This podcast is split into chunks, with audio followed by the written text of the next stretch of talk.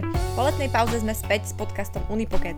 V pondelok začína nový semester, ktorý bude historicky práve v tom, ako sa vyrovnáme so stále prebiehajúcou pandémiou koronavírusu.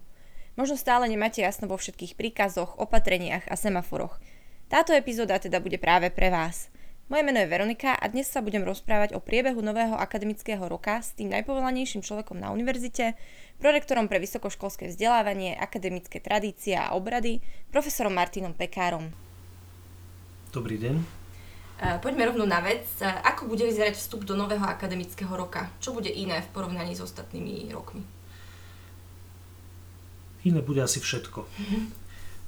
V prvom kroku uh, bol zrušený uh, bolo zrušené slávnostné otvorenie akademického roka z dôvodu opatrení, ktoré sme sa rozhodli rešpektovať, vyhýbame sa hromadným akciám, tak to je také možno trošku symbolické, no ale samozrejme iný je nástup do školy, to znamená nutnosť pri mnohých študentoch absolvovať karanténu, preukázať sa testami a podobne.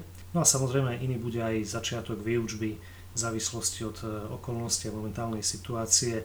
Organizácia výučby, organizácia akademického roka bude, bude prosto iná a bude závisieť od jednotlivých pracovísk, rozhodnutí a samozrejme od epidemiologickej situácie.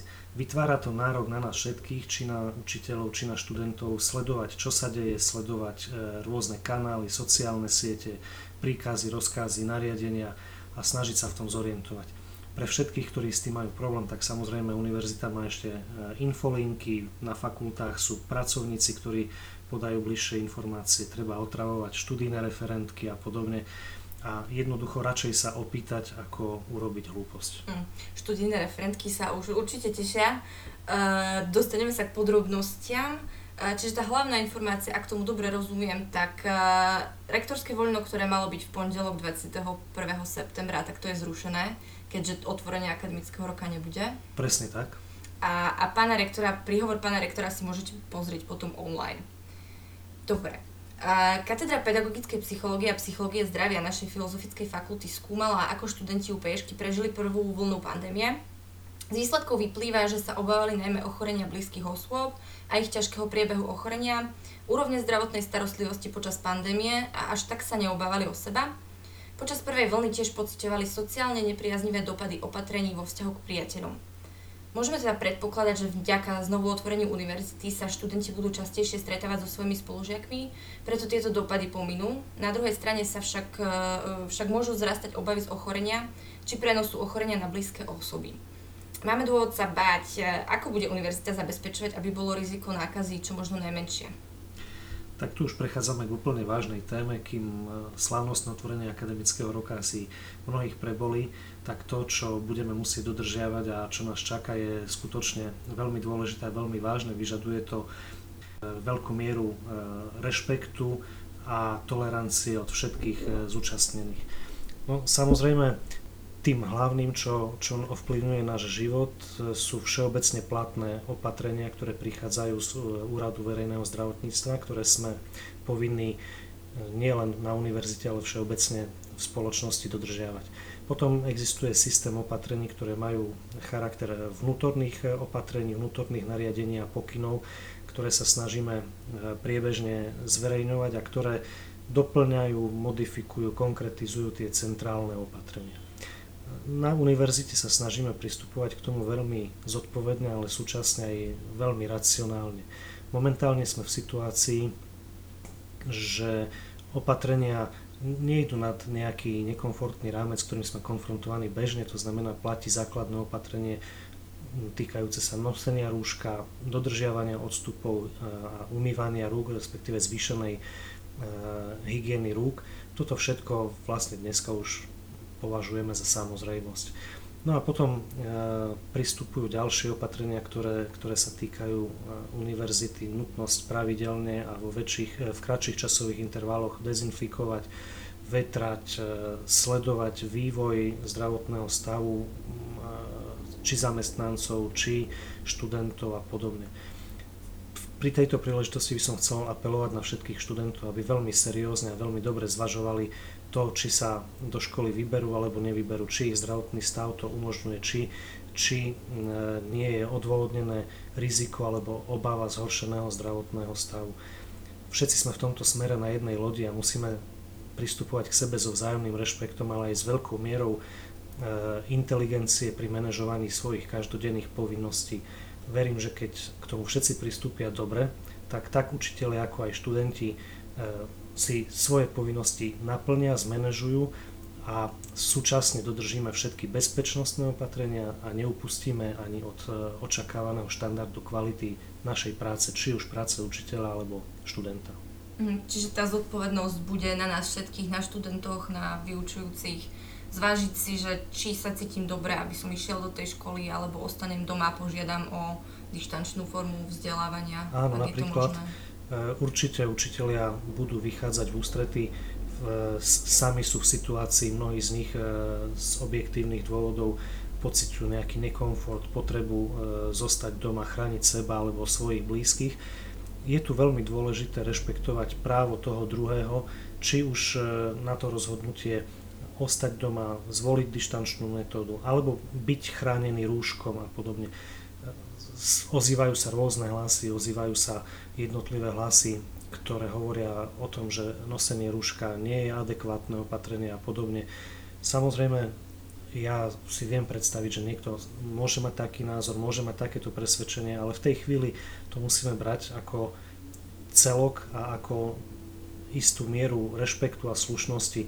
Je možné, že mne sa rúško nezdá adekvátne, ale musím rešpektovať to, že ostatní vyžadujú, aby som ja sa správal zodpovedne a, že, a, a nosil, nosil rúško. To znamená, apelujem na všetkých, aby, aby to nerobili egoisticky, aby, aby skúsili vzájomne sa rešpektovať a tolerovať a pristupovali k všeobecným opatreniam, ale aj k medziľudským vzťahom s takou veľkou dávkou rešpektu, tolerancie a pochopenia. Uh-huh. To bola aj moja ďalšia otázka, že či musia mať študenti rúška počas celej doby výučby, alebo sú nejaké výnimky, či to respektíve môžu odmietnúť z nejakého dôvodu? Nie, momentálne neplatia žiadne výnimky a budeme vyžadovať, aby študenti a učitelia vo vnútorných priestoroch univerzity mali nasadené rúško.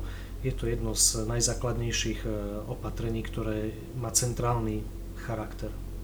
Ešte možno, možno môžeme aj spomenúť, máme aj študentov, ktorí sú nedoslýchaví, respektíve nepočujúci, tak v tomto prípade zabezpečíme vyučujúcim štíty, aby, aby vedeli títo študenti odčítavať spier, aby teda tá výučba bola zabezpečená aj v tomto prípade. A môžeme ešte povedať, že teda rúško sa nosí tak, aby prikrývalo aj nos, aj ústa, nie, nie pod nosom, ak vás teda môžeme všetkých poprosiť. Áno, nechcem, nechcem pôsobiť tak ako výstražne a výhražne, ale skutočne platí, že rúško je centrálne opatrenie a nedodržiavanie tohto opatrenia je naozaj aj sankcionované, či už na úrovni Úradu verejného zdravotníctva alebo aj na úrovni univerzity. A všetky tieto informácie sú zverejnené v infografikách v každej, na každej budove v, v priestoroch univerzity. Uh-huh. Uh, možno sa presuneme k trošku inej téme. Takmer dvadsaťpäť percent študentov UPJŠky tvoria zahraniční študenti. A potom tu máme ešte študentov, ktorí možno v lete cestovali, brigadovali v zahraničí. Čo s takýmito študentami, ktorí pricestujú zo zahraničia? Sú to e, vlastne dve rozdielne témy v jednej otázke. Jedna téma je e, zahraniční študenti a ich príchod na Slovensko. Samozrejme, tá univerzita prijala veľmi dôležité opatrenia, ktoré idú ďaleko nad rámec toho, čo je povinnosťou univerzity. To znamená, zabezpečujeme takýmto študentom karanténu, zabezpečujeme im bezplatné testovanie pri príchode pred štandardným a riadnym ubytovaním na internátoch a podobne. Postupuje sa tam v súlade so všeobecnými opatreniami v tom zmysle, že sa rozlišuje medzi študentmi, ktorí prichádzajú zo zelených krajín a ktorí prichádzajú z rizikových krajín. Ten postup je detailne zverejnený a publikovaný na stránkach univerzity, na sociálnych sieťach, na jednotlivých profiloch na sociálnych sieťach a e, takisto máme k dispozícii infografiky, ktoré ten základný postup jednoducho približujú. E, Čo sa týka tej druhej otázky, to znamená študentov, ktorí boli, ktorí sú domáci, ale ktorí strávili nejaký čas v krátkej minulosti v zahraničí alebo sa zúčastnili nejakej hromadnej akcie. Za týmto účelom existuje formulár, ktorý každý študent na požiadanie fakulty vyplní a z neho sa potom usúdi, aký by mal byť ďalší postup. Samozrejme, tá situácia je veľmi dynamická, to znamená, že mení sa zoznam zelených krajín, mení sa zoznam rizikových krajín a podobne. Čím viac informácií máme k dispozícii, tým lepšie dokážeme reagovať v nejakej kritickej situácii, kedy vznikne nejaké podozrenie alebo nebodaj sa potvrdí nejaký prípad alebo nejaké prípady. Je to preventívne bezpečnostné opatrenie, určite to nie sú opatrenia, ktoré by mali smerovať ku nejakej kontrole, sankcií a podobne. Takto to treba vnímať a aj s týmto vedomím to treba čo najpravdivejšie a najpresnejšie vyplniť. Uh-huh. Čiže okrem teda toho formuláru, ktorý študenti budú vyplňať, bude sa možno aj podrobnejšie sledovať účasť študentov na jednotlivých hodinách?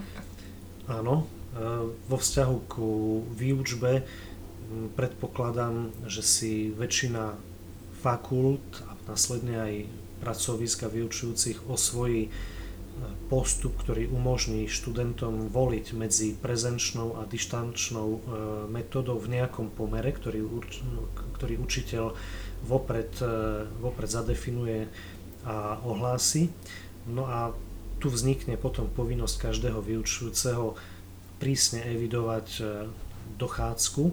Ani nie tak z dôvodu kontroly štúdia, to je vec toho, ktorého vyučujúceho, ako si to nastaví, ale skôr z dôvodu identifikovania prítomnosti tých, ktorých osôb na jednom mieste v prípade, že dôjde ku, ku podozreniu alebo ku potvrdeniu nákazy. No a tam, tam samozrejme je veľmi dôležité, aby, aby tieto informácie boli korektné, aby boli veľmi rýchlo a veľmi efektívne dostupné. Takže vznikne taký nárok aj, aj na učiteľov. Vo, vo vzťahu k študentom chcem zdôrazniť a pripomenúť, aby tam pri tých študentoch, kde to je aktuálne, skutočne poctivo si pípali príchod a odchod do budovy alebo na hodinu. Tam teda v tých prípadoch, kde existuje elektronická evidencia dochádzky. Inde samozrejme to bude najmä na učiteľovi, aby, aby zabezpečil túto evidenciu prítomnosti na, na výučbe prezenčnou formou. Uh-huh. A majú študenti nejakú možnosť požadovať dištančnú výučbu?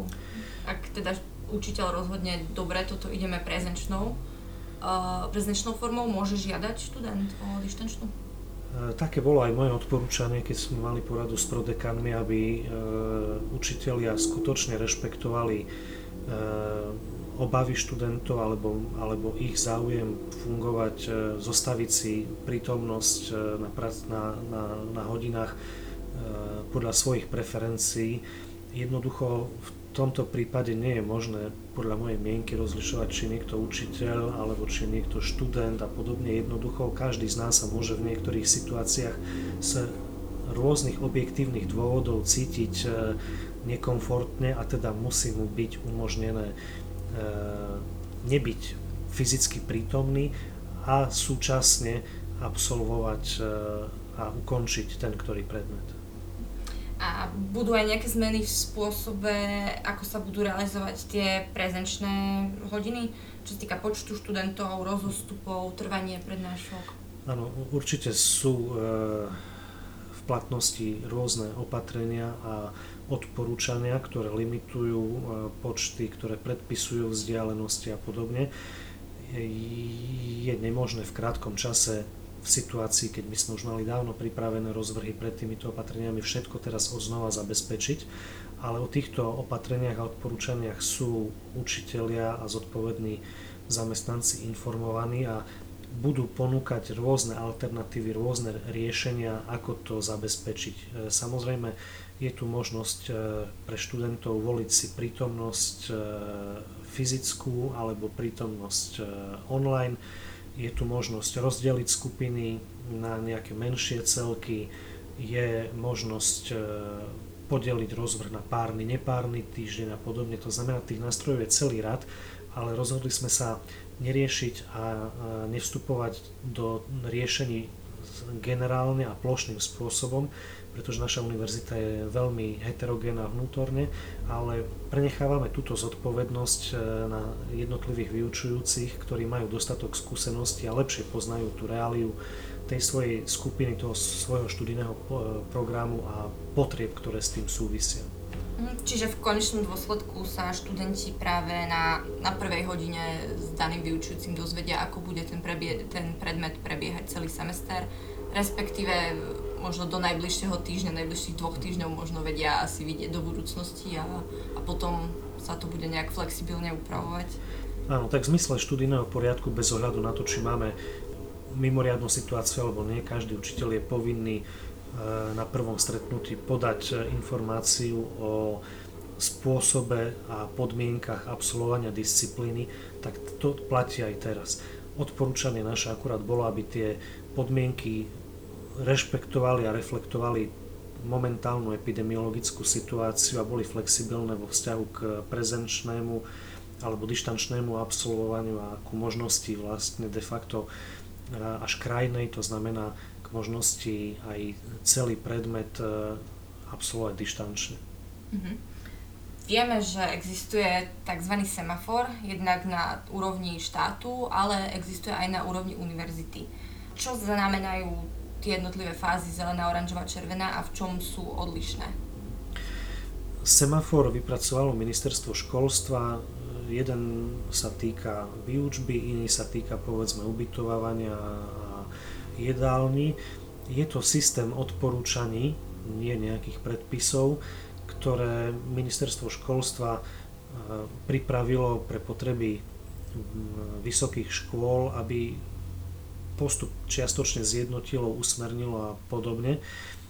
Čo sa týka tých jednotlivých opatrení, tak samozrejme trošku by nás to navádzalo, že máme zelený semafor, že všetko je OK, ale i ten zelený semafor znamená istú sériu odporúčaných opatrení, ktoré sú nastavené, ale povedzme na takú nižšiu úroveň, pri ktorej sa predpokladá, že epidemiologická situácia je stabilná a nie sú žiadne rizika alebo potvrdené prípady.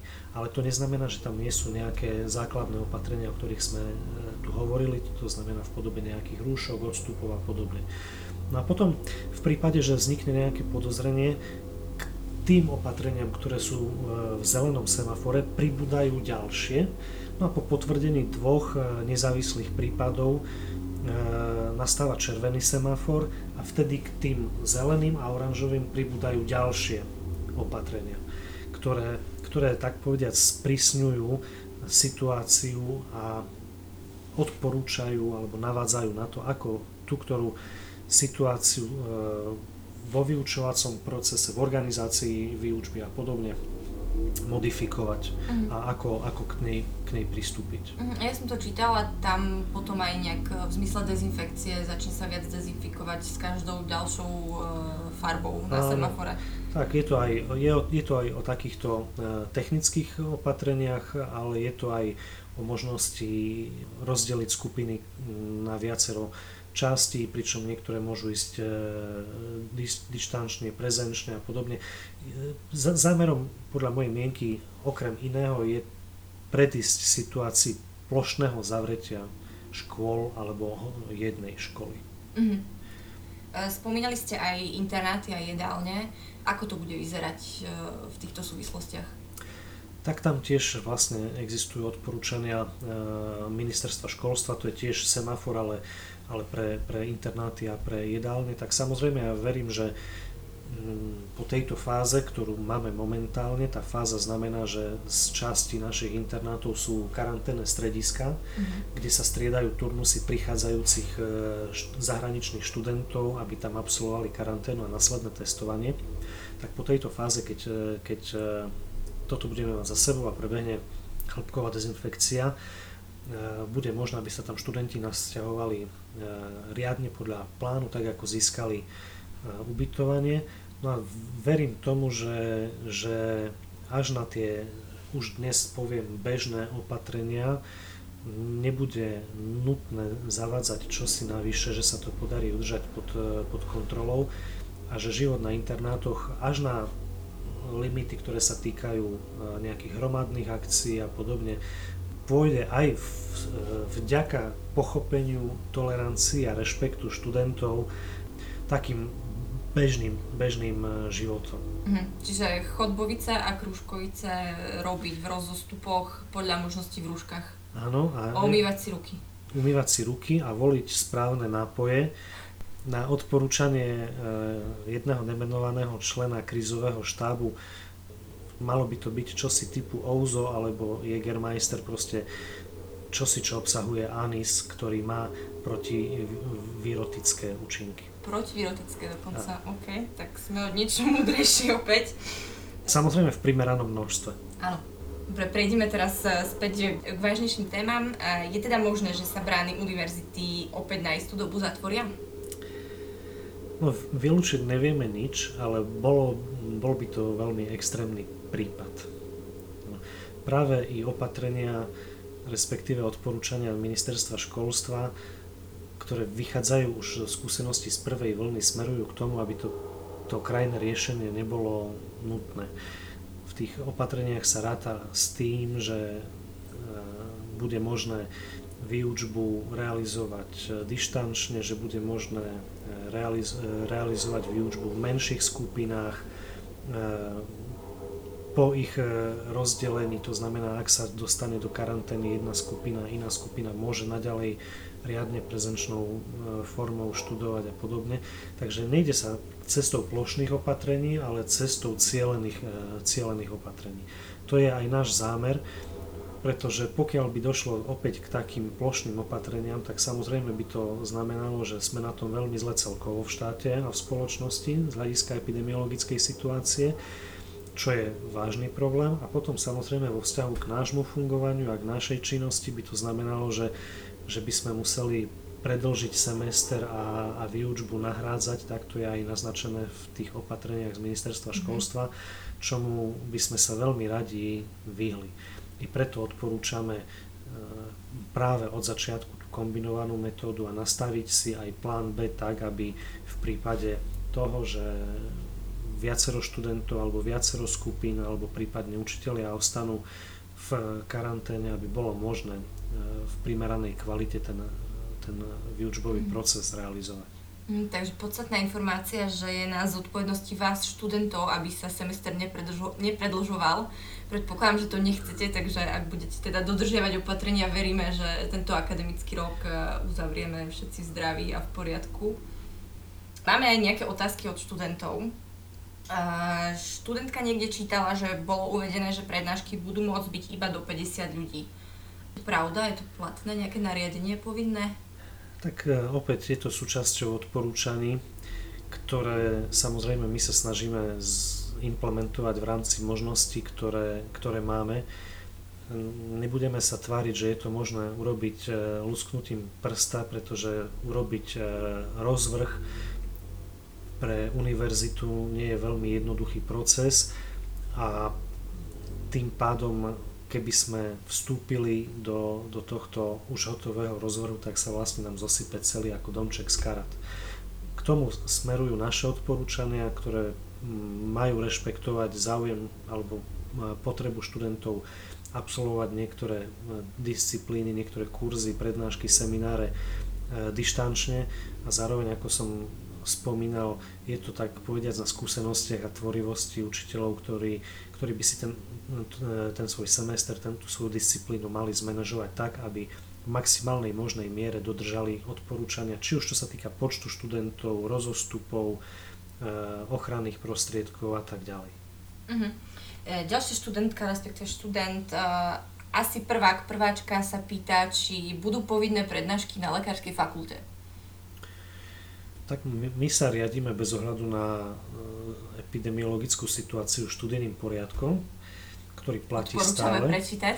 Áno, veľmi odporúčam študentom, aby sa s ním oboznámili a samozrejme treba sa oboznámiť úplne vážne aj s tými internými predpismi, ktoré sa týkajú vlastne špecifickej mimoriadnej situácie aktuálnej, ktoré detailnejšie rozoberajú a podrobnejšie rozoberajú to, o čo my tu relatívne voľne rozprávame, tak sa vrátim k tomu, že ten študijný poriadok je ten náš základný dokument, je to taká naša Biblia, taký náš návod a či sa to niekomu páči, či nie, alebo či máme viac vírusov alebo menej, tak jednoducho výučba je povinná bez ohľadu na to, či sú to prednášky, cvičenia, semináre alebo čosi iné. Usmerniť vás v tomto smere môže vyučujúci, ktorý môže nejaké úľavy nastaviť, ale úľavy nie v zmysle svojvoľného nechodenia do školy, absencií, či už na prezenčnej alebo na dištančnej výučbe, ale v zmysle nejakých objektívnych dôvodov. Vtedy môže vyučujúci zvážiť a dať aj nejakú náhradnú prácu. Ale alfa a omega toho je, že chceme študovať, chceme sa vzdelávať, bez ohľadu na to, či, či výučba je povinná alebo nie je. je. OK. A ďalšia otázka, na ktorú môžem odpovedať aj ja. A či bude otvorená Minerva? A ja predpokladám, že asi študentka mala na mysli kaviareň, tak zisťovala som to dnes a kaviareň bude otvorená. A takisto priestory v Minerve, kde sedí univerzit- poradenské centrum, podkroví, takže áno, celá budova Minerva bude otvorená. No a na záver taká základná otázka, možno čo si z toho študenti majú odniesť, kde môžu nájsť študenti všetky tieto informácie, na koho sa môžu obrátiť v prípade nejakých otázok? Informácie je veľmi veľa, sú veľmi rôznorodé a sú roztrusené kade tade. Prvý krok, ktorý odporúčam, je ísť na webovú stránku univerzity a tam si nájsť príslušnú sekciu, ktorá sa týka covidu. Tam študenti nájdú uložené všetky relevantné dokumenty, sú tam infografiky, je tam telefónne číslo na infolinku COVID, sú tam mailové adresy. To je, čo sa týka tých centrálnych opatrení. Čo sa týka konkrétneho štúdia na jednotlivých fakultách, tam zase je potrebné navštíviť webovú stránku tej ktorej fakulty a postupovať podobným spôsobom. To je taký asi najtradičnejší a najlepší spôsob, kde sa študent dostane ku množstvu vyčerpávajúcich informácií. V takej trošku zriedenej podobe a vš- možno, že v takej skratkovitej podobe určite ich je možné nájsť na sociálnych sieťach, na profiloch univerzity, či už na Facebooku, na Instagrame, a podobne, takže aj toto odporúčam sledovať. Čo je, čo je veľmi dôležité, asi platí zásada radšej sa opýtať, zavolať na infolinku, napísať mail na kontaktnú adresu, ako, ako urobiť nejaký zmetok alebo chybu, ktorá môže mať potom aj, aj vážne následky.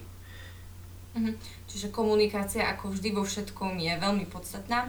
Tak ešte možno, že študenti, ktorí nastupujú na univerzitu a nevedia sa tu celkom zorientovať, tak treba sa informovať, kto sú tutori prvých ročníkov na jednotlivých fakultách, na jednotlivých študijných programoch a trošku viacej zaťažiť aj ich. Dnes sme mali poradu s prodekanmi, hovorili sme o tom, že by bolo možné robiť také virtuálne online stretnutia prvých ročníkov s tutormi, kde by padli nejaké dôležité informácie a podobne. Jednoducho netreba mať obavu a vstúpiť s dobrým nápadom alebo s požiadavkou do komunikácie s kompetentnou osobou a, a hoci aj iniciovať nejaké, nejaké stretnutie, či už, či už prezenčné alebo virtuálne, aby e, každý dobrý nápad neostal zabudnutý. Mhm. Niekedy nám samozrejme nenápadne, čo všetko študentom vyhovuje, alebo čo by mohlo pomôcť a je to potom prospešné pre obe strany. Mm. Tu sa nám teraz vytvoril priestor možno odprezentovať náš nový nápad, keďže máme feedback od študentov, že je náročné častokrát nájsť kontaktnú osobu a relevantnú kontaktnú osobu, na koho sa obrátiť na tejto univerzite s konkrétnym problémom. Tak v spolupráci s pánom prorektorom sme pripravili brožúru, kde nájdete všetky kontaktné osoby na rôzne vaše problémy, či už štúdijné, možno aj v rámci poradenstva, v rámci voľného času, jedálne, internáty, všetko by malo byť na jednom mieste v slovenskom aj anglickom jazyku. Tak a ešte odporúčam, a to tiež je súčasťou tej brožúry, aktivizovať sa v spolkoch študentských a združeniach záujmových, ktoré sú na univerzite, lebo to je tiež platforma, kde si študenti môžu vymeniť veľmi dôležité informácie a hlavne si navzájom pomôcť. Mhm, super. Takže keď by sme to mali zhrnúť, v pondelok dvadsiateho prvého septembra začíname semester, príďte do školy, nie je rektorské voľno, príďte v rúšku, dezinfekčné gely v priestoroch univerzity sú zabezpečené, rozstupy a rozvrhy podľa možností taktiež, ešte niečo nezabudli. Hlavne treba prísť ten prvý týždeň, aby sa vyjasnili pravidlá hry a aby ste si osvojili inštrukcie, ktoré dostanete od vyučujúcich, lebo to bude úplne kľúčové pre ďalšie vaše fungovanie od druhého týždňa. Mhm, super. Ďakujem pekne, pán prorektor, za všetky informácie. Ja ďakujem za pozvanie. Na záver by som vám ešte chcela pripomenúť, že Univerzitné poradenské centrum UNIPOkeC je tu pre vás celý semester. Ak by ste mali akýkoľvek problém, ktorý sa týka duševného zdravia, kariéry, právnych či sociálnych problémov, sme tu pre vás. Budeme fungovať v dvoch režimoch, v režime osobnom, osobného poradenstva, aj v režime online poradenstva, jednak prostredníctvom videohovorov, ale aj prostredníctvom e-poradne. Fungujeme aj pre študentov so špecifickými potrebami, tak ak máte akékoľvek zdravotné, e, telesné, zmyslové či psychické znevýhodnenie, kontaktujte nás ideálne začiatkom semestra, aby sme vedeli vaše štúdium upraviť už teraz. To je z mojej strany všetko. V ďalšom podcaste sa už na vás teší Zuzana a držme si všetci palce v nohe.